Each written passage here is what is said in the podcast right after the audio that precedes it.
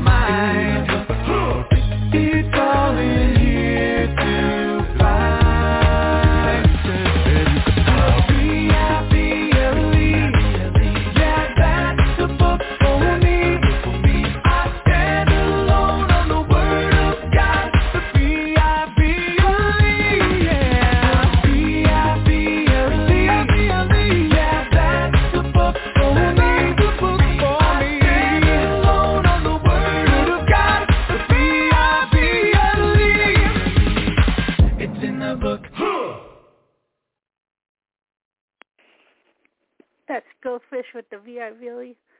The answers to life's most important questions in the VIVLE. And thanks for listening here on Truth Be Told Radio with Melissa. And I am going to start lesson. This is Drunk or Filled with the Spirit, Part 2. The following sermon is by John MacArthur, pastor, author, and Bible teacher with Grace to You.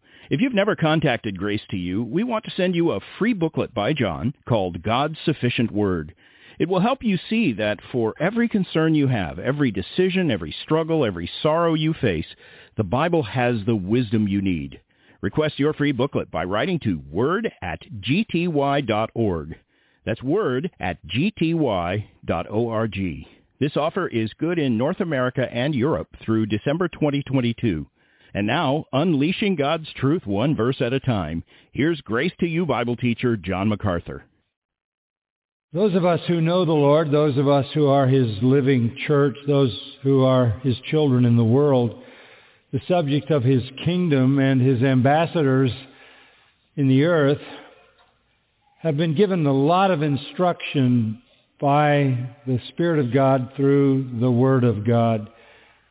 And we're looking at an epistle, the epistle of Ephesians, you can turn to it now, which gathers up so much important instruction for godly living in the world. We find ourselves in chapter 5 now and uh, verses 18 and 19. We looked at them last week and I want us to look at them one more time this morning. Let me read Ephesians 5, 18 and 19. And do not get drunk with wine, for that is dissipation, but be filled with the Spirit, speaking to one another in psalms and hymns and spiritual songs, singing and making melody with your heart to the Lord. We've been doing that. We've been doing exactly what verse 19 says. Speaking to one another in psalms and hymns and spiritual songs, singing and making melody in our hearts to the Lord. The context of this text is worship then. Clearly it is worship. Verse 18 is the curious verse that we need to address, and we began to do that last week. Do not get drunk with wine, for that is dissipation, but be filled with the Spirit. What does that have to do with worship? That is the question. And the answer is to understand something of the historical background that Paul was facing in the Roman and Greek world. When Paul contrasts drunkenness with being spirit-filled, he's contrasting pagan religion with the true worship of God through Jesus Christ. Pagan religious experience was induced by drunkenness. True communion with God, the only true God, is empowered by the Holy Spirit. This is the stark contrast. In ancient pagan religion, and not just in the Greco-Roman world, but all across the planet as long as there has been false religion, a drunken stupor has been thought to somehow elevate people out of the mundane world and lift them up to commune with the deities, with the gods. But Paul says just the opposite is the case. Drunkenness doesn't lift you up, it takes you down. Drunkenness, he says in verse 18, produces dissipation or debauchery. It actually goes further than that. It exposes people to drunkenness. And I'm not talking here, as Paul is not either, about drunkenness in and of itself, but drunkenness associated with false worship. Why was that an issue for Paul? Because it was an issue everywhere in the ancient Roman and Greek world. I'll remind you of a couple of scriptures we looked at last week to clarify even further. Turn to 1 Corinthians chapter 10. Whether you were in Ephesus or whether you were in Corinth or just about any other city, if you were a pagan and you were engaged in pagan worship, you worshiped by becoming drunk. You went to some temple, you became inebriated, you participated in gluttony, there were temple prostitutes available there. It was the height of debauchery and dissipation. But that was satanic worship. And obviously that is Satan's objective. He wants to lead people into irretrievable, self-destructive, eternally damning debauchery. And so that was the form of false religion. When people came to Christ, they came out of that society. And everybody participated in it. There was no separation between religion and social life or religion and political life or religion and economic life. You were part of the culture. You were part of all of it. When people came to Christ, they had to leave that behind. Peter says in 1 Peter 4:3 these words, For you have spent enough time in the past doing what pagans chose to do, living in debauchery, lust, drunkenness, orgies, carousing, and detestable idolatry. Again, the category, the realm is false religion and idolatry and within the framework of that false religion, this is what people did. They lived in debauchery, lust, drunkenness, orgies, carousing. That was their form of worship, and that is a very popular form of worship.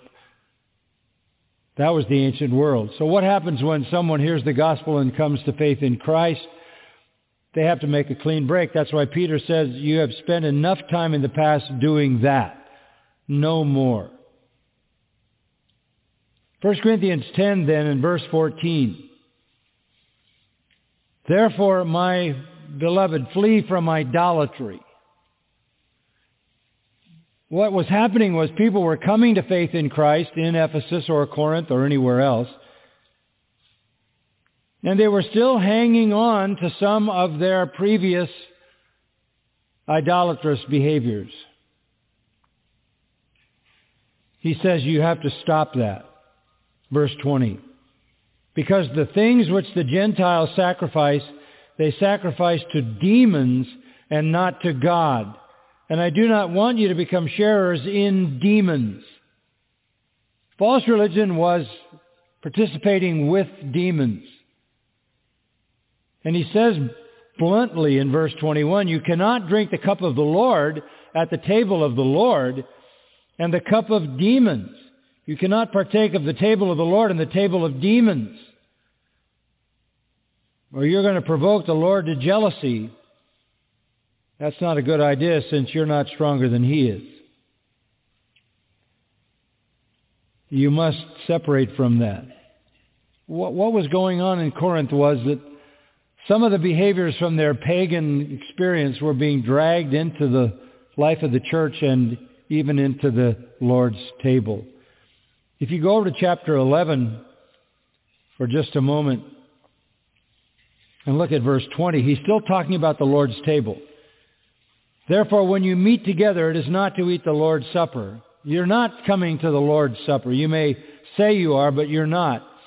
Because in your eating, each one takes his own supper first, and one is hungry and another is drunk. Pagan religion was demonic possession induced. You can't bring that into the life of the church of Jesus Christ. So when we talk about drunkenness in the New Testament, we're not talking about drunkenness only as a, a, a stupid behavior, only as a moral issue, only as a sin. We have to see drunkenness in the framework of its large, dominating presence in an ancient culture because everyone worshipped, so everyone was engaged in drunkenness, which then invited demonic possession, and that was what led to the debauchery, the deadly debauchery that damned their souls. The cult of Dionysius was the dominant form of pagan religion in the Greco-Roman world. We talked about it last time. I'll just review briefly. Prevalent through the whole Roman Empire.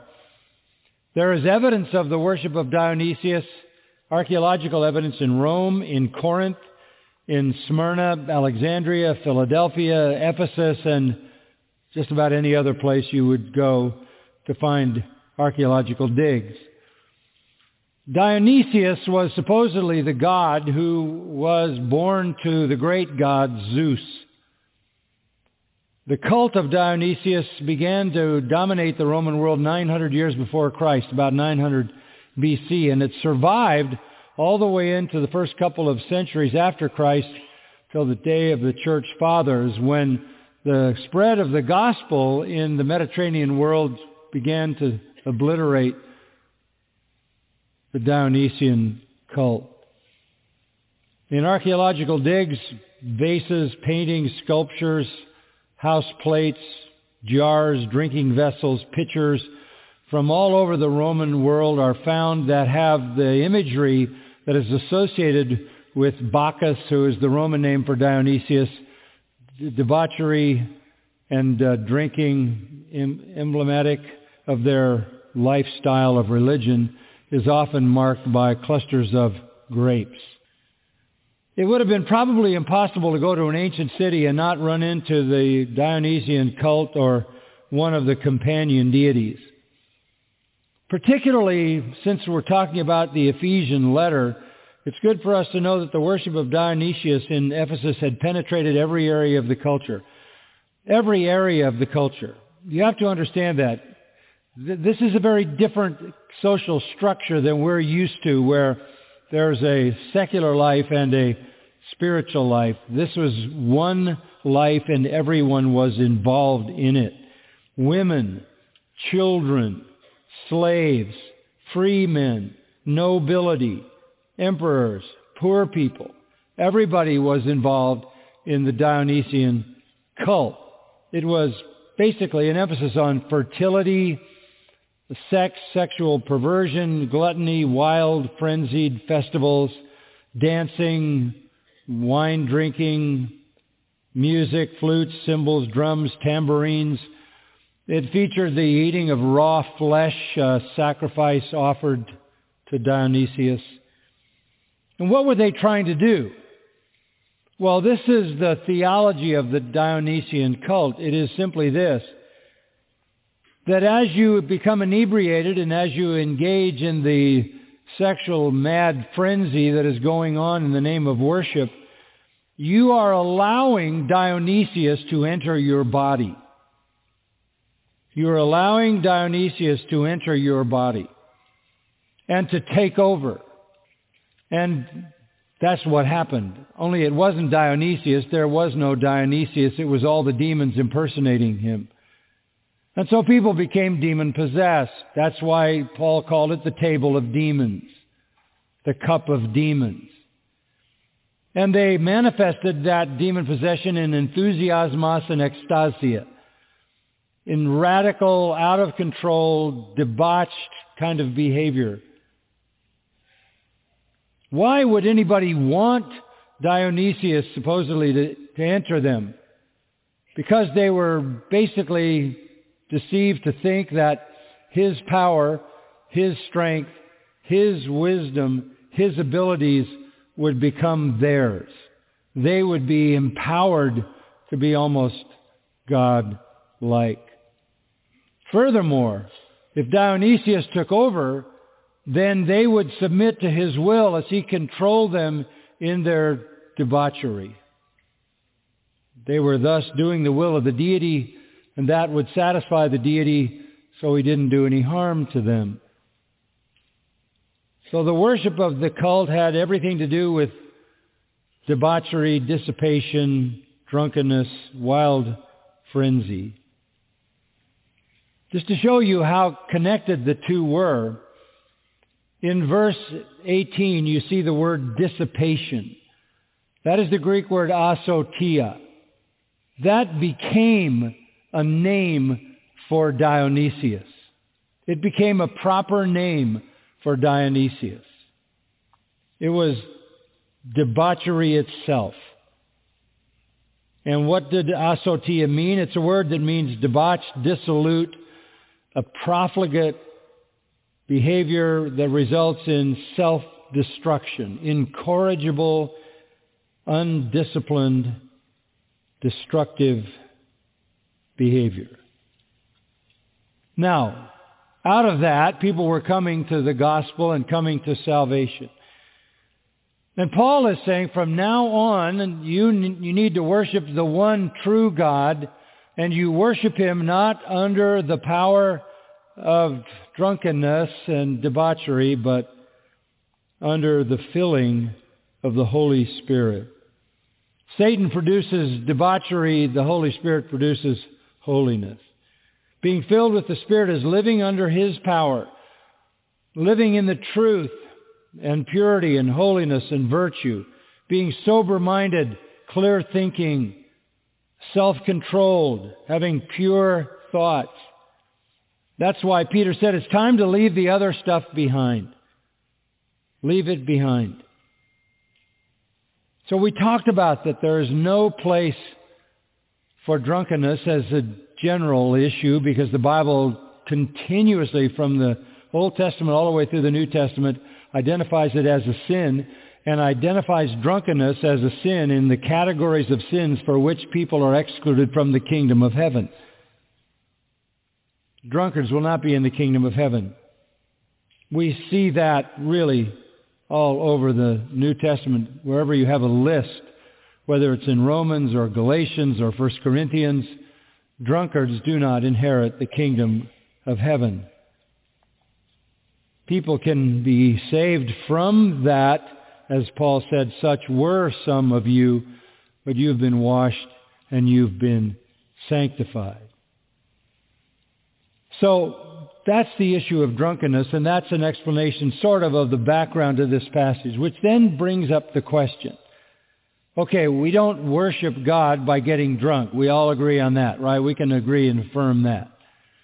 The question then arises, and this is the text that is a good one to, to answer it as best we can, and I think we'll endeavor to be thorough about the answer.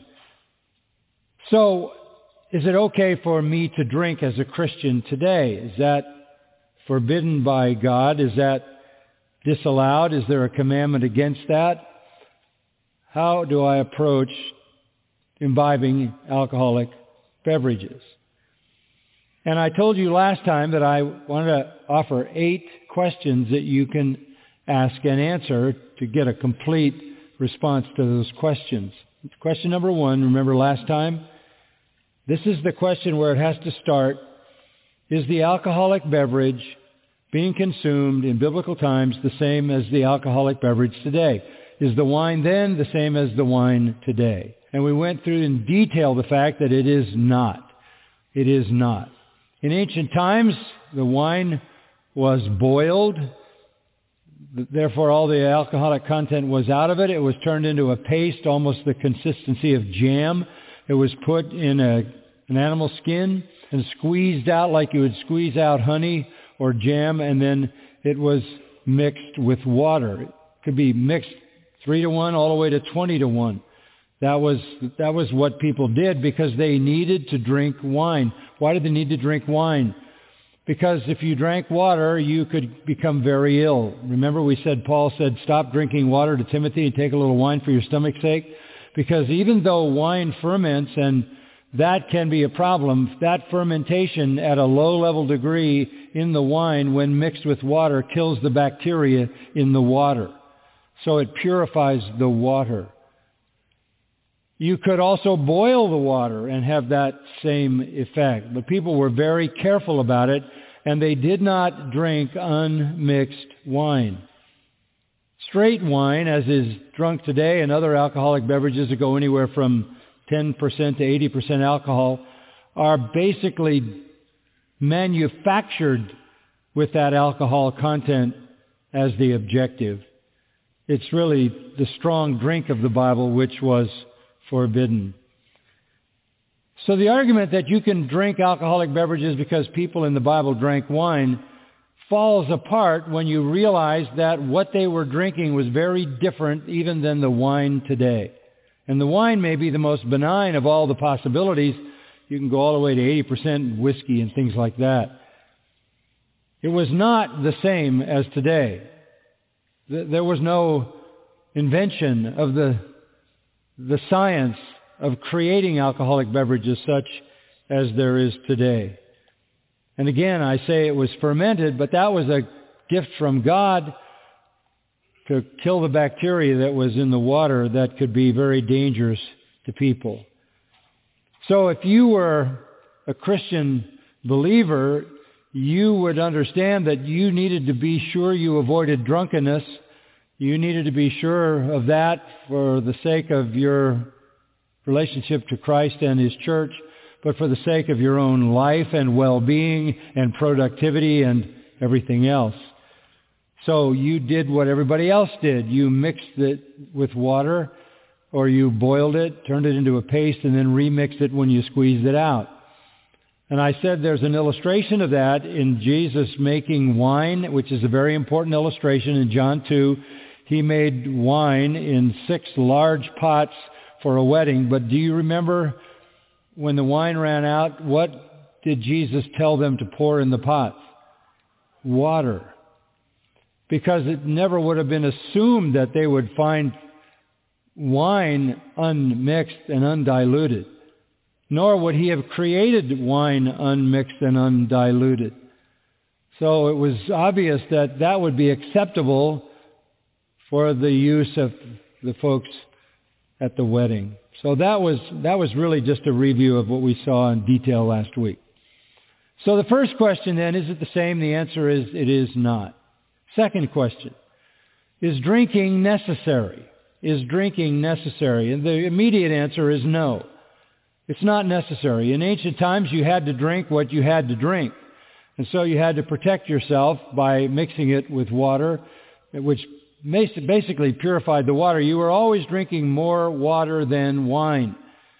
But you didn't have a choice. In that agrarian culture, it was part of the family growing of the vines.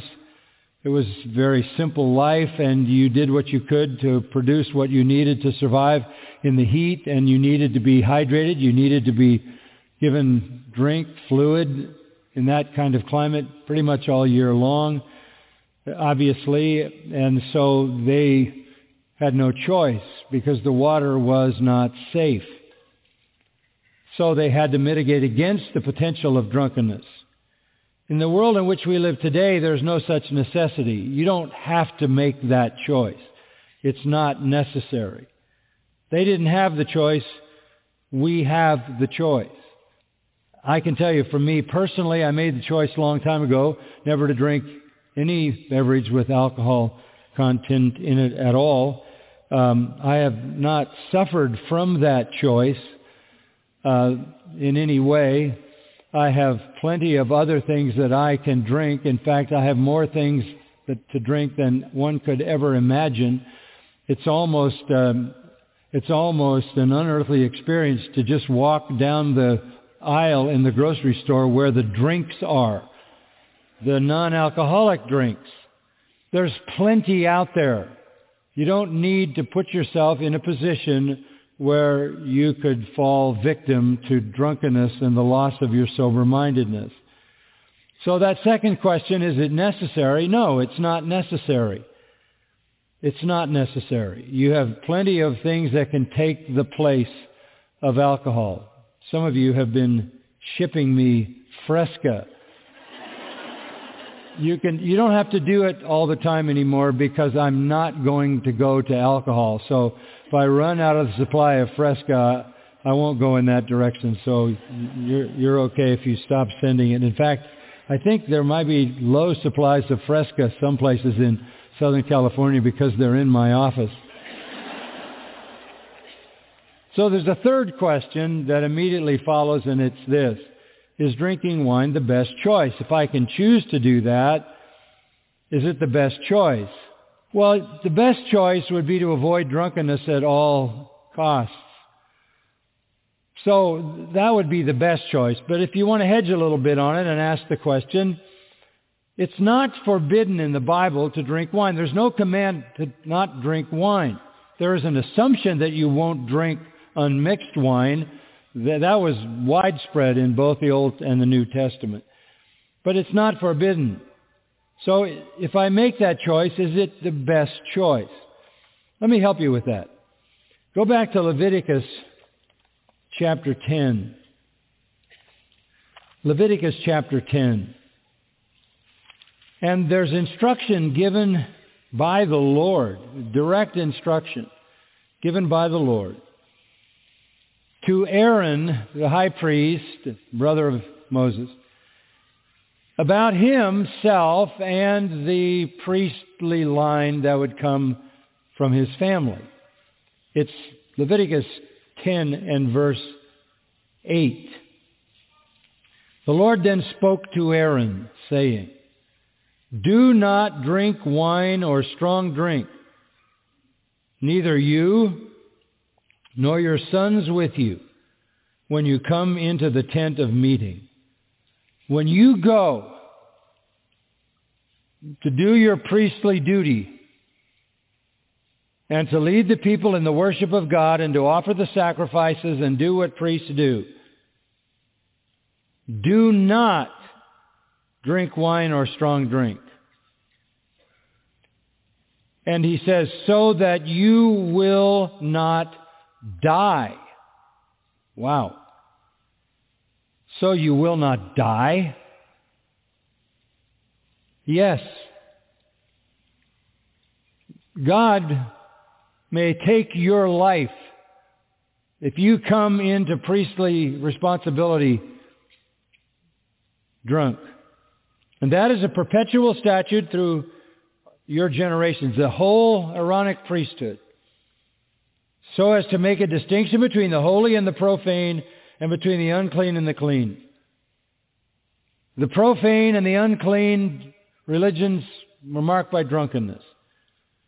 The holy and the clean were marked by seriousness, gravity, sobriety. This is for you, and verse 11, teach the sons of Israel all the statutes which the Lord has spoken to them through Moses. You don't come drunk, they don't come drunk. But death? How is that to be understood? Go back to the beginning of the chapter, chapter 10, verse 1. Two of Aaron's sons, Nadab and Abihu, were functioning in the tent of the meeting, the place of worship. They took their respective fire pans. They put fire in them, placed incense on it to offer the incense offering, and they offered strange fire before the Lord, which he had not commanded them. They did something not prescribed, out of order. And fire, verse 2, came out from the presence of the Lord and consumed them, and they died before the Lord. What did they do? We don't know specifically what they did, but the implications of this 10th chapter are they were drunk. Because down in what we just read in verses 8 and following, if you come to the tent of the meeting and you're drunk, you'll die. So clearly, drinking is not the best choice. It could bring about, in ancient times, execution by God if you got drunk. In the sixth chapter of Numbers, the Lord speaks to Moses again. And he says this, Speak to the sons of Israel and say to them, when a man or woman makes a special vow, the vow of a Nazarite, to dedicate himself to the Lord. Now this was a, but just a time of serious consecration to the Lord. Uh, it's called a Nazarite vow from Nazir, which means to separate. So Jewish people could say, I, I want to separate consecrate myself to the Lord for a period of time. It could be 30 days, 60 days, 90 days. It would be like prayer and fasting, a serious time of consecration to the Lord. A man could do it, a woman could do it. During that time of complete consecration, dedication, he shall abstain from wine and strong drink. He shall drink no vinegar, whether made from wine or strong drink, nor shall he drink any grape juice, nor eat fresh or dried grapes. You stayed away from grapes in every form as part of that consecration. And not only the, the drinking of the juice, but even the delicacies that were produced with raisins. The raisin cakes that are elsewhere referred to as almost like an aphrodisiac. You stayed away from those kinds of delicacies. This was the highest act of consecration. And so if you wanted to take the highest ground of holiness and devotion, that's what you did. And by the way, there were three people in the Bible who took that vow for life. For life. One was Samson in Judges chapter 13. The other was Samuel, and the third was John the Baptist. There were more people who took that vow. It was common for Israelites to do that. They're referred to, for example, in the second chapter of Amos, verses 11 and 12, unnamed folks who took that vow. But as time went on, you see in the prophets that vow began to disappear. And by the time you get to Jeremiah and you get to Lamentations and the cries of Jeremiah over the defective apostate religion of Israel. Lamentations, Lamentations 4, 7, and 8 says that those kinds of vows had disappeared. Part of what brought about the captivity was people's indifference to the level of consecration that was really the high ground. Through Jeremiah, God gives us a really amazing illustration along this same line. So I want to show it to you. I'll take a moment to do that. Can't resist the impulse. 35th chapter of Jeremiah. Now God's going to give an illustration here. So the word of the Lord, in chapter 35, verse 1, comes to Jeremiah from the Lord in the days of Jehoiakim, the son of Josiah, king of Judah. And here's what the Lord says. This is so interesting. Go to the house of the Rechabites and speak to them. This is some family of people, some tribe of people outside Israel. Go to the house of the Rechabites and speak to them and bring them into the house of the Lord, into one of the chambers and give them wine to drink. Bring them into the house of the Lord and give them wine to drink. So he does that. Verse 4, I brought them into the house of the Lord. Verse 5, I set before the men of the house of the Rechabites pitchers full of wine and cups. I said to them, drink wine. But they said, we will not drink wine. Really? These are pagans. We will not drink wine. Why? For Jonadab, the son of Rechab, our father, commanded us, saying, You shall not drink wine, you or your sons, forever. Their tribal father and their tribal son of that father commanded them not to drink wine. And they didn't do it. They didn't do it. Look at verse 8. We have obeyed the voice of Jonadab, the son of Rechab. Who are they? They're nobody. They're nobody with reference to God or the kingdom of God or the nation Israel. Who are those people? But we have obeyed their voice in all that he commanded us not to drink wine all our days, we, our wives, our sons, or our daughters. And then go down to verse 14. The words of Jonadab, the son of Rechab, which he commanded his sons not to drink wine, are observed.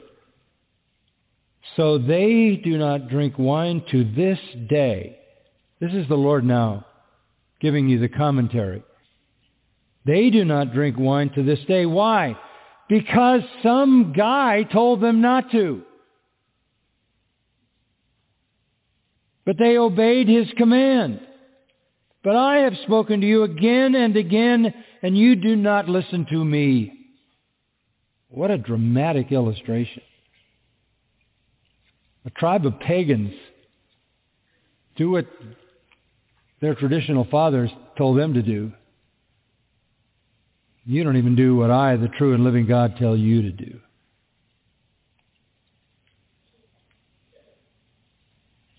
So you can see that drinking wine was an issue with God. It was particularly an issue if you were in leadership. You remember how in the 31st chapter of Proverbs,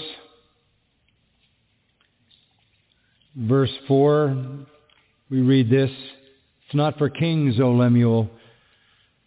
It's not for kings to drink wine or for rulers to desire strong drink.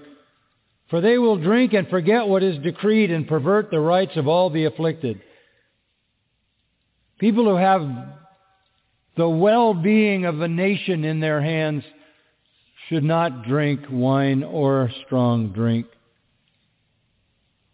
If somebody needs strong drink, give it to the one who is in such agony because he's in the throes of death.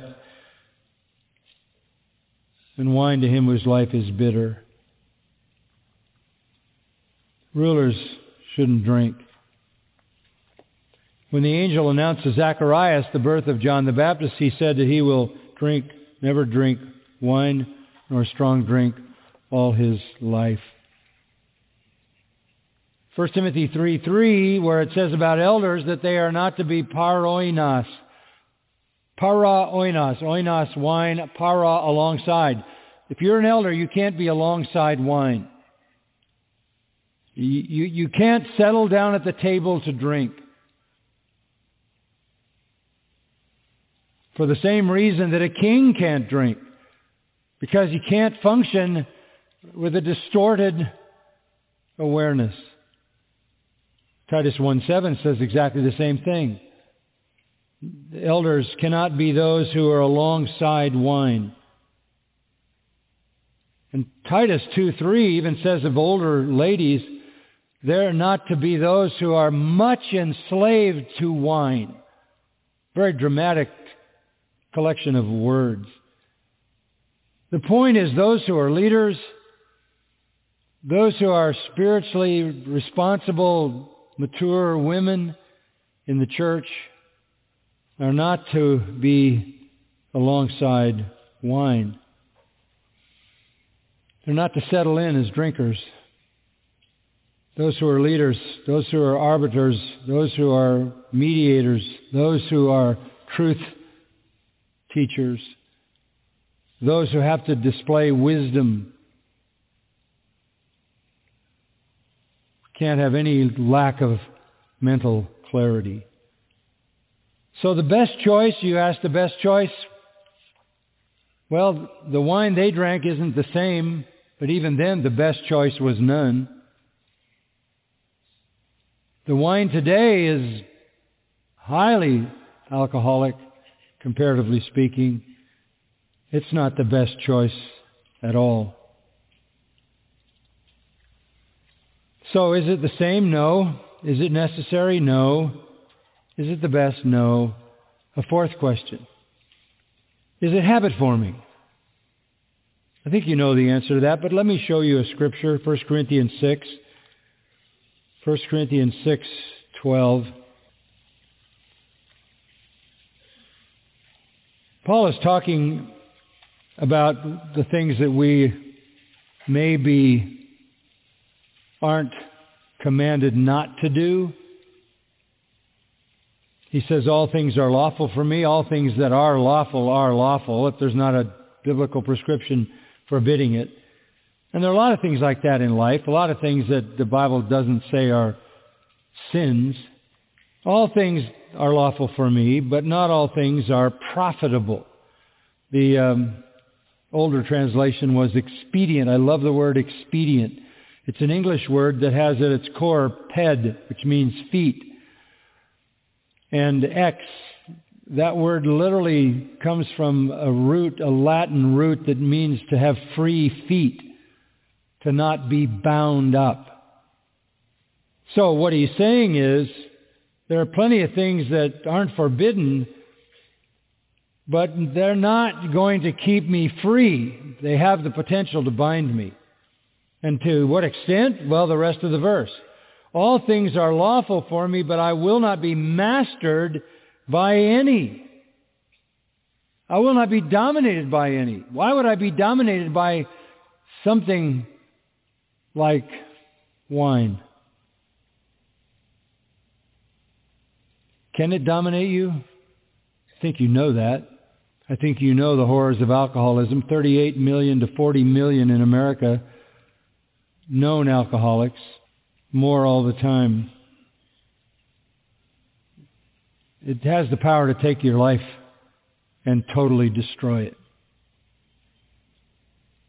Talk about homeless people. The vast majority of those people are the products of alcohol and the addition of drugs. Anything that can take control of you anything that can make habits that make you dependent, you want to avoid because you're going to get your feet tangled.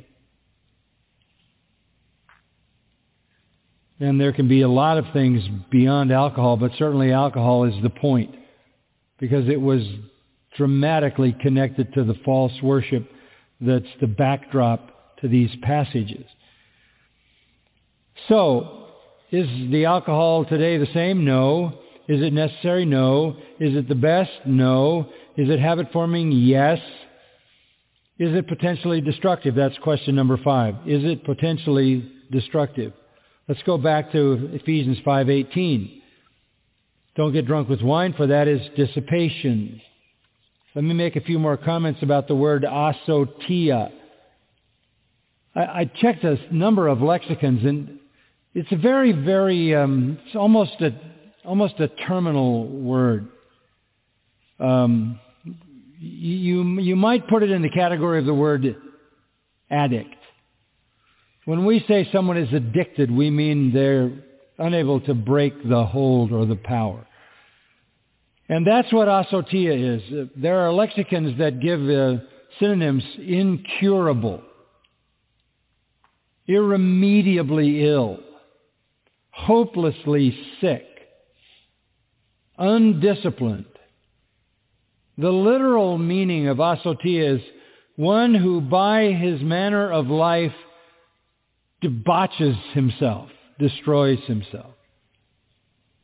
This kind of inebriation leads to all kinds of transgressions, iniquities, and sins.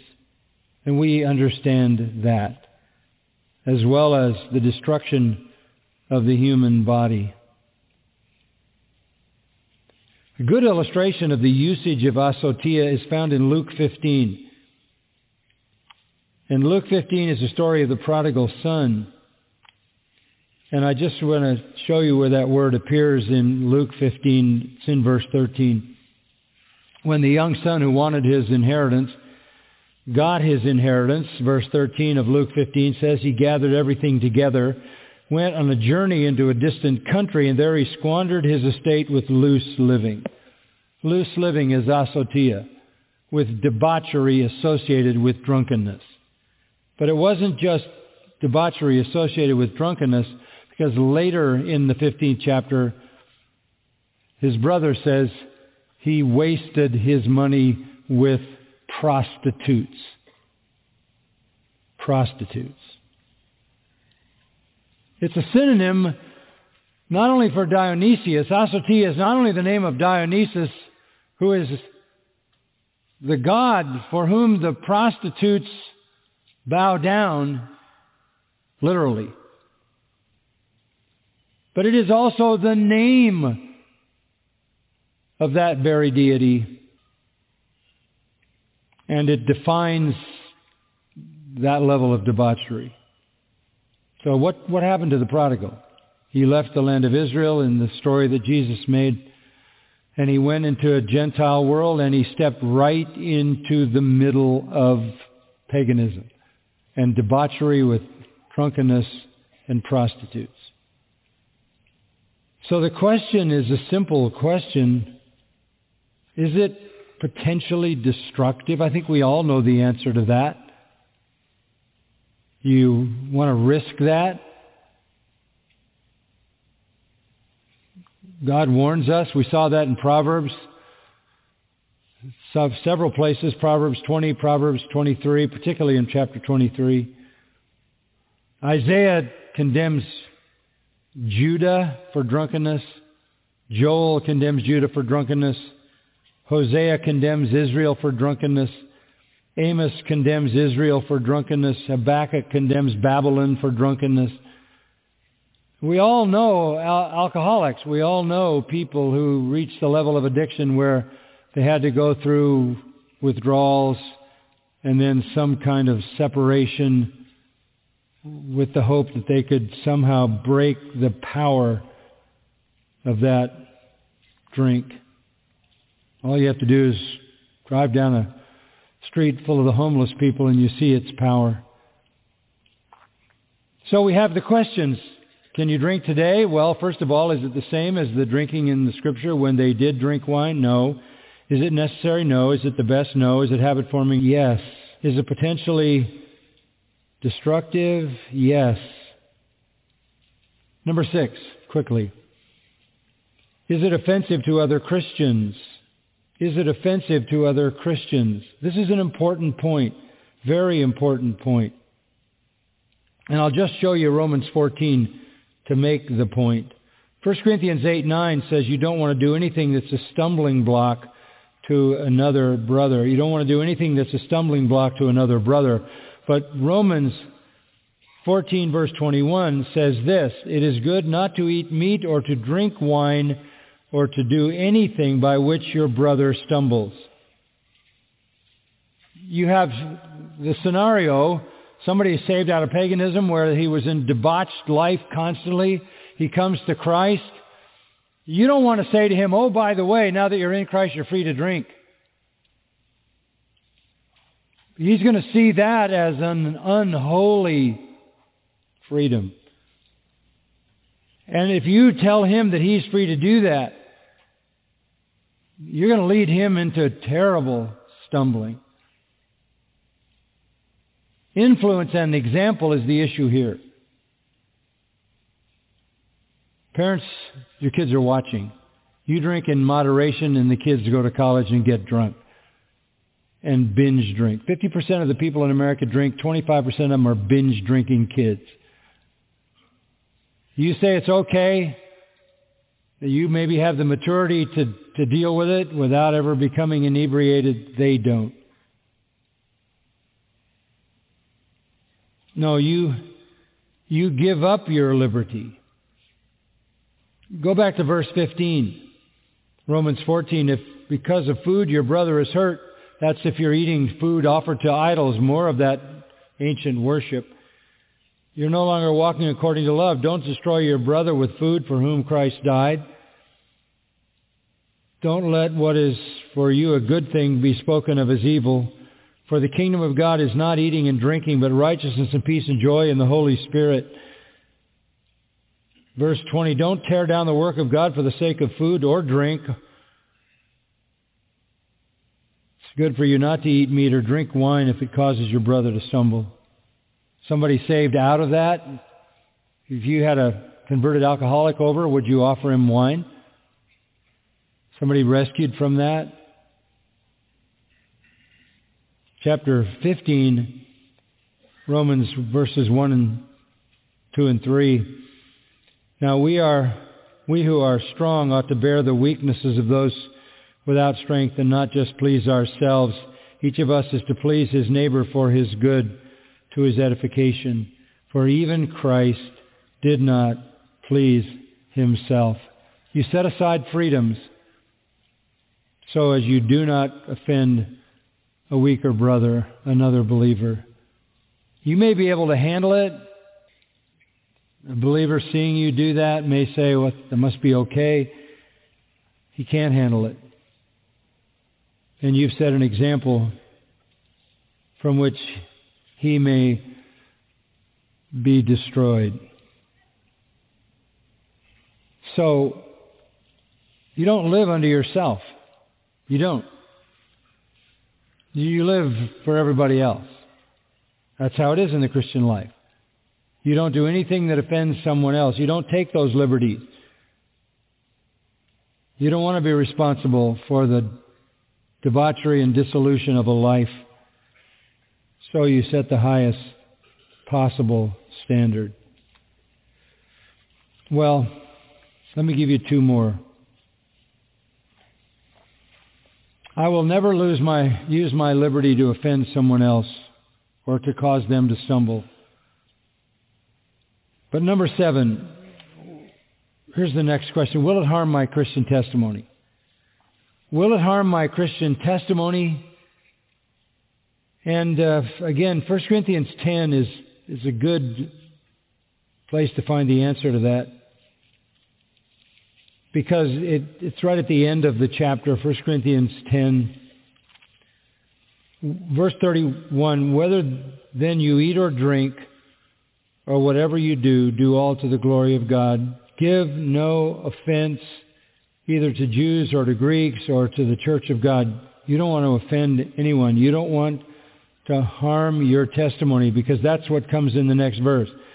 Just as I also please all men in all things, not seeking my own profit, but the profit of many so they may be saved. I don't want to do anything that's going to cause somebody to think I'm not a believer. And if I conduct myself with alcohol the way the pagan world does, that may cause someone to be indifferent to the gospel. And then a final question. Would it wound my conscience if I did it? You don't want to wound your conscience. This again is Romans 14. You want your conscience to function sensitively. It's a God-given mechanism that warns you. It's your warning system. You don't want to train yourself to ignore your conscience. You don't want to have a seared conscience. You don't want to have a scarred conscience. You don't want to train yourself to ignore the, the accusing that comes out of a conscience that's offended because you have done something against your convictions. And that's Romans 14:23. He who doubts is condemned if he eats. You can say to a person who says, I don't, I don't think I should drink, you say, oh, you're free in Christ, you're free in Christ, come on, take a drink, it's fine, it's not an issue. He does that, violates his conscience, and the, there's no freedom in that. There's no freedom. Because he who doubts is condemned if he eats, because his eating is not from faith, and whatever is not from faith is what? You don't want to train yourself to fight your conscience. You don't want to eat meat offered to idols if that is against your conscience in ancient times. You don't want to drink if it's against your conscience. That's not going to be a liberty for you. It's going to be a way to train your conscience into silence.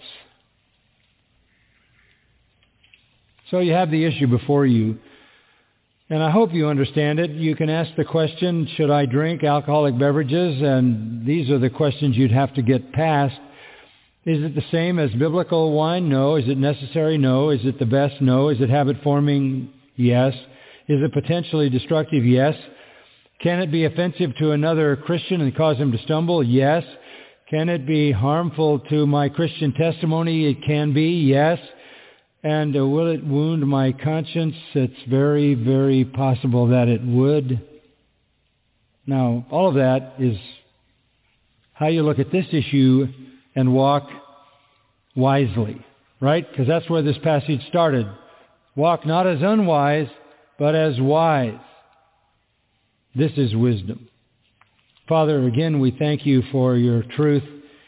Thank you for your word, for the joy of knowing the truth and being able by the power of the Holy Spirit to live that truth so that we can experience the blessings that come in obedience.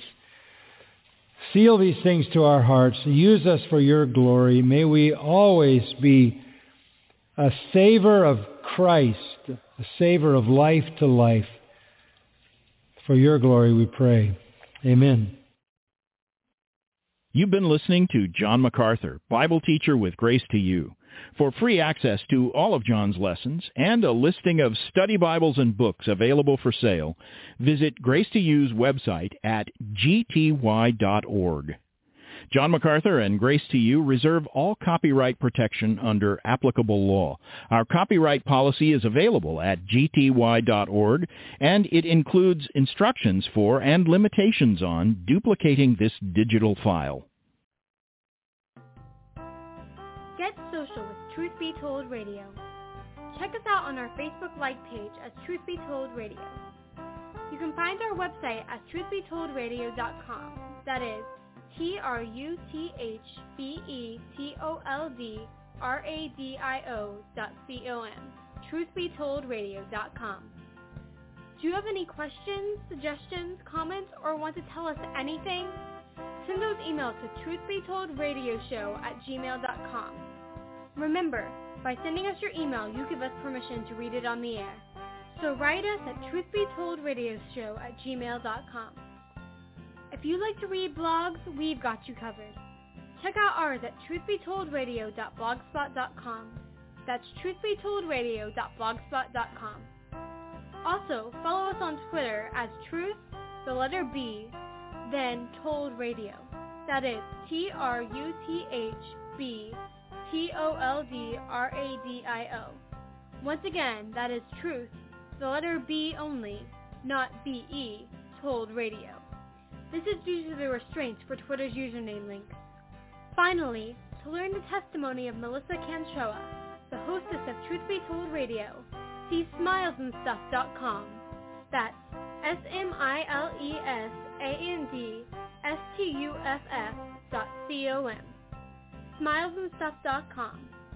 So stay social with us and thanks for listening to Truth Be Told Radio.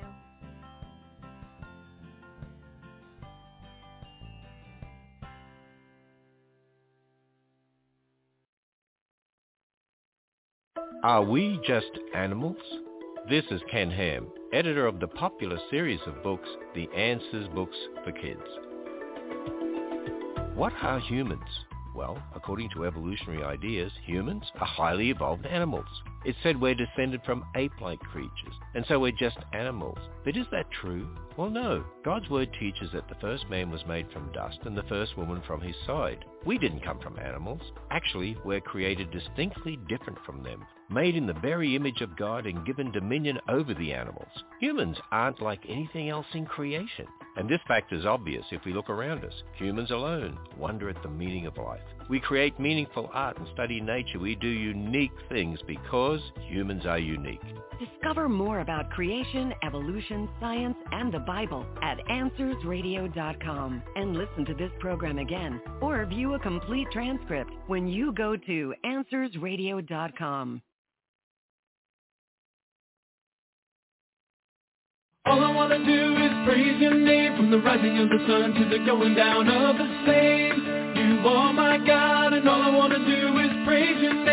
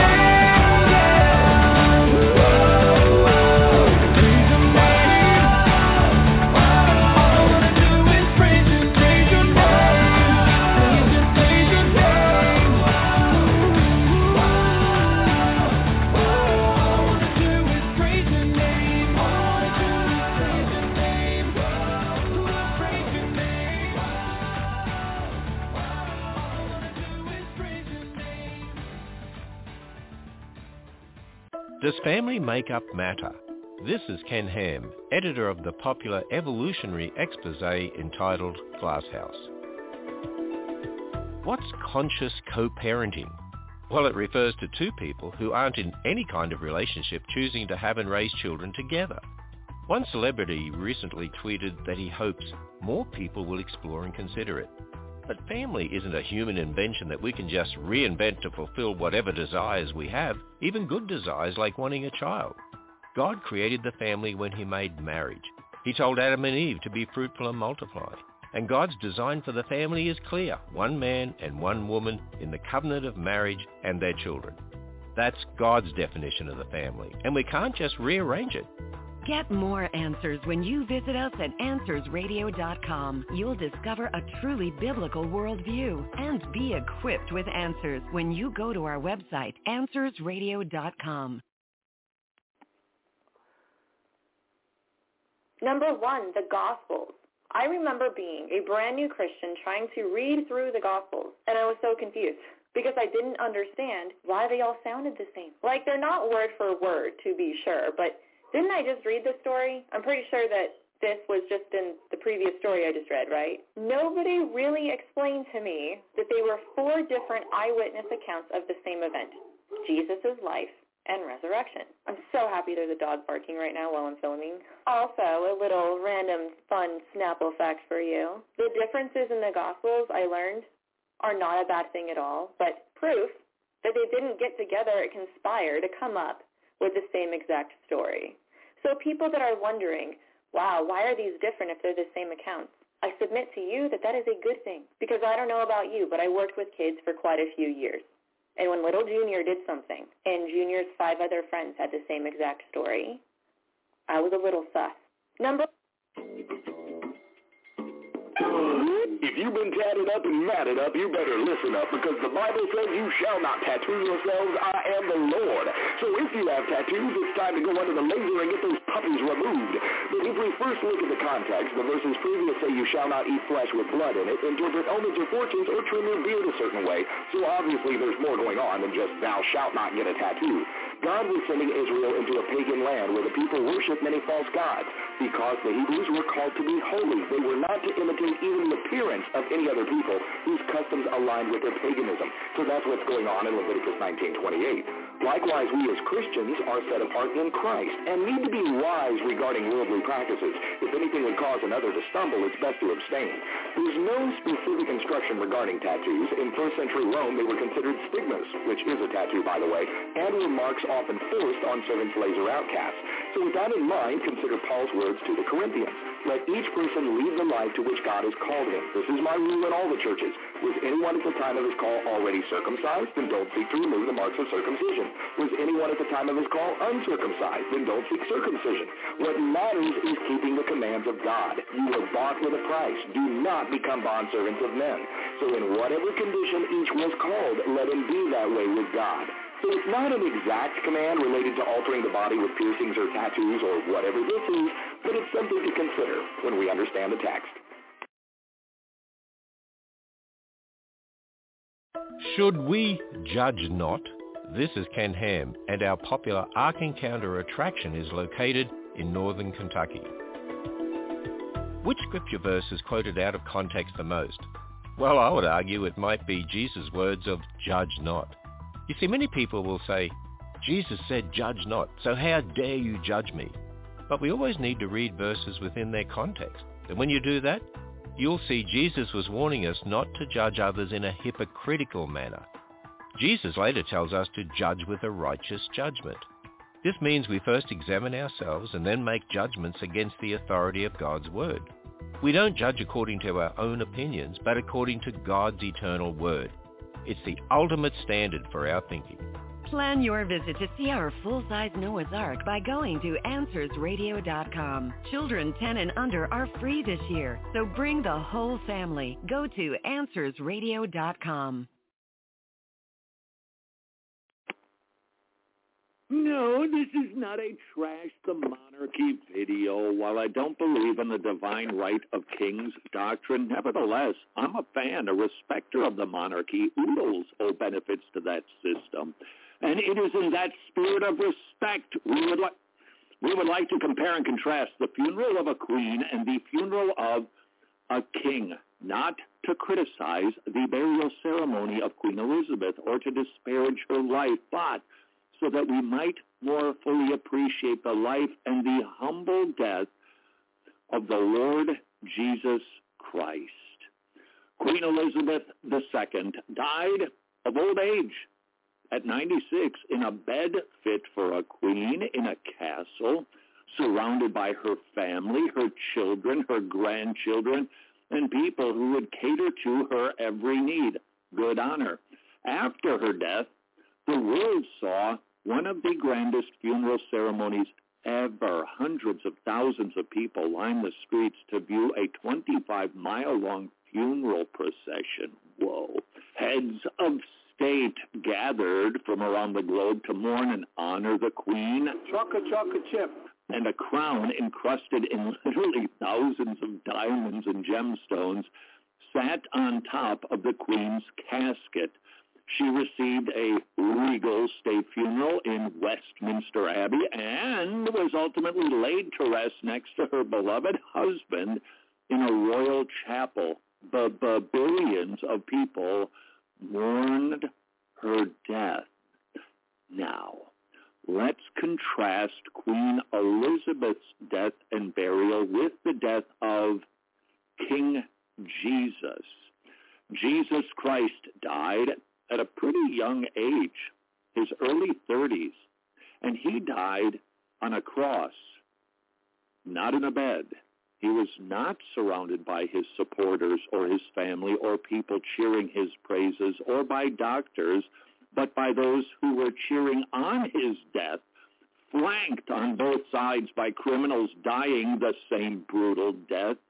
Jesus didn't get to slip peacefully from this life to the next. No, he died of heinous, brutal, unnatural causes, blood loss, mass trauma to the body, suffocation, dehydration. He died a shameful death upon a cross, one that was meant for slaves or deserters or criminals. Upon his death, Jesus was hurriedly unhitched to the cross he hung on and hastily laid to rest in a pauper's grave. Imagine the scene. Joseph of Arimathea had the privilege, the honor of taking the Messiah, the Lamb of God, down from the cross of Calvary. But have you ever wondered what that would have been like in truth, to have to rip the hands of Jesus from six-inch Roman nails and rip those feet from that cross? And perhaps as he climbed up, he looked into the face of Jesus and gazed into his eyes and thought to himself, these are the eyes which once danced with the very life of God, which gazed upon multitudes, now being held in the icy grip of death. As he pulled the hands from the cross, perhaps he thought, these are the hands of the carpenter, which once held nails and wood, now being held by nails and wood, hands which broke bread to feed multitudes. As he pulled those feet from the cross, perhaps he thought, these are the beautiful feet of him who preached the gospel of peace, who walked the shores of Galilee, who walked upon the sea of Galilee. Jesus, the King above all kings and queens was not afforded a fraction of the pomp and grandeur that Queen Elizabeth II was. He died a brutal death at a young age, his funeral not attended to by millions, and he was put in a hole in the side of a hill. Philippians 2 explains we are to have this attitude in ourselves, which was also in Christ Jesus, although he existed in the form of God, did not regard equality with God a thing to be grasped, but he emptied himself, taking the form of a bondservant, being made in the likeness of men, being found in appearance as a man. He humbled himself by becoming obedient to the point of death, even death on a cross. For this reason, God highly exalted him and bestowed in him the name which is above every name, so that at the name of Jesus every knee will bow of those who are in heaven and on earth and under the earth, and that every tongue will confess that Jesus Christ is Lord to the glory of God the Father. No disrespect intended for the royal monarchy, but we serve a far more amazing king who died an ignominious death that we might live. May I ask you, what is not to love about a king like that?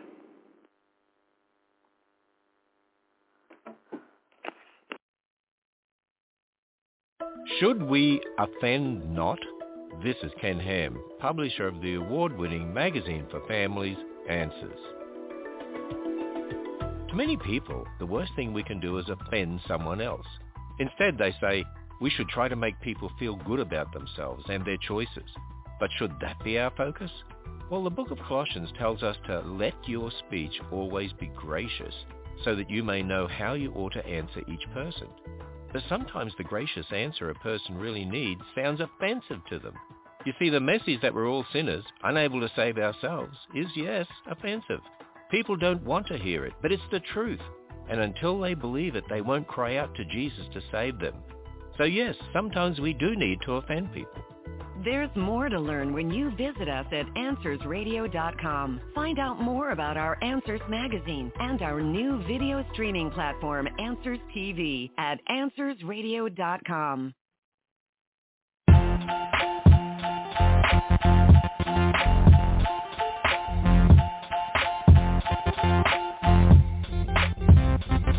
All right, here we go, kids. Gather round. A brand new sound to praise the one who has the crown. In today's lesson, we'll talk about the Holy Bible, the most important book we all need for survival. The Bible is God's message for this world. It's for every man and woman, every boy and girl. And that message is that if we turn to Christ and place our trust in Him, we'll have eternal life. Now when we're at church, yeah, it's fun, it's cool. When we hear a lot of stories in Sunday school, like Jacob and Noah, Moses and Daniel, David and Jonah, Joseph and Samuel, but all the little stories tell one big story about the God who made all things for his glory. So as we read the Bible, it's important that we see this. There's only one hero and his name is Jesus.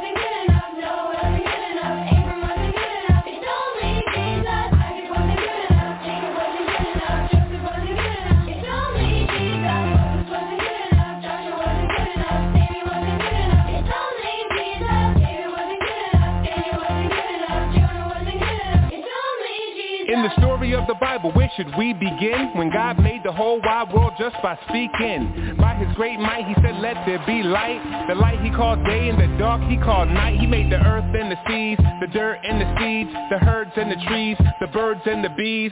But the big surprise God had up his sleeve. On day number six, created Adam and Eve. In the image of the beautiful Most High. God told them, be fruitful and multiply. Everything's yours, but that tree do not try. Cause in the day you eat it, you're surely gonna die. I'm sure you know the rest. Yes, they failed the test. And ever since then, the world has been a big mess.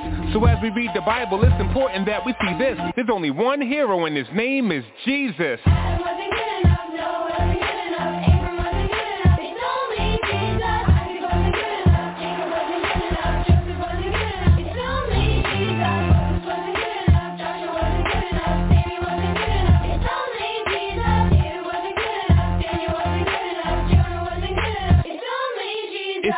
when we read God word today, the greatest saints had their flaws on full display. And it was written down for us in order that we may recognize that Christ is the only way. Adam ate forbidden fruit and lost his life. Abraham got scared and lied about his wife. Sarah laughed to herself when she heard God's promise. Rebecca encouraged her son to be dishonest. Aaron used craft to make a golden calf.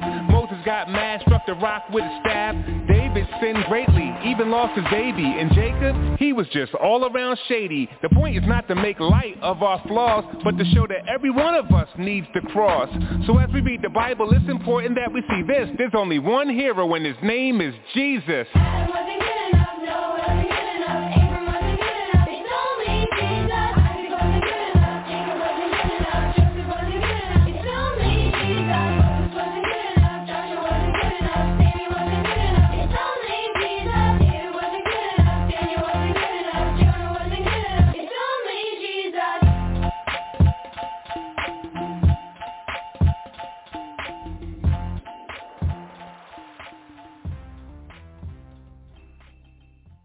Where did Cain get his wife? This is Ken Ham, whose ministry has produced the family-friendly Answers Bible curriculum. The Bible tells us Cain, Adam and Eve's son, had a wife. But have you ever wondered who she was? Well, let's think about this. We know from Scripture Adam and Eve were the first people, and everyone is descended from them. So Cain's wife had to have come from them. Now, Genesis tells us Adam and Eve had other sons and daughters. So Cain must have married his sister, or maybe his niece. But isn't this incest? Well, God didn't forbid close relations marrying until the time of Moses, hundreds of years later. This might have been because our world is broken. And as mistakes started piling up in our DNA, it made sense for God to prohibit close relatives from marrying. Get answers to your questions about Genesis, creation, evolution, science, and the Bible at AnswersRadio.com and subscribe for free email insights from Ken Ham at AnswersRadio.com. That's all I got for Truth Be Told Radio. The go out with Yanti and friends and the We Really. Bye for now. The B-I-B-L.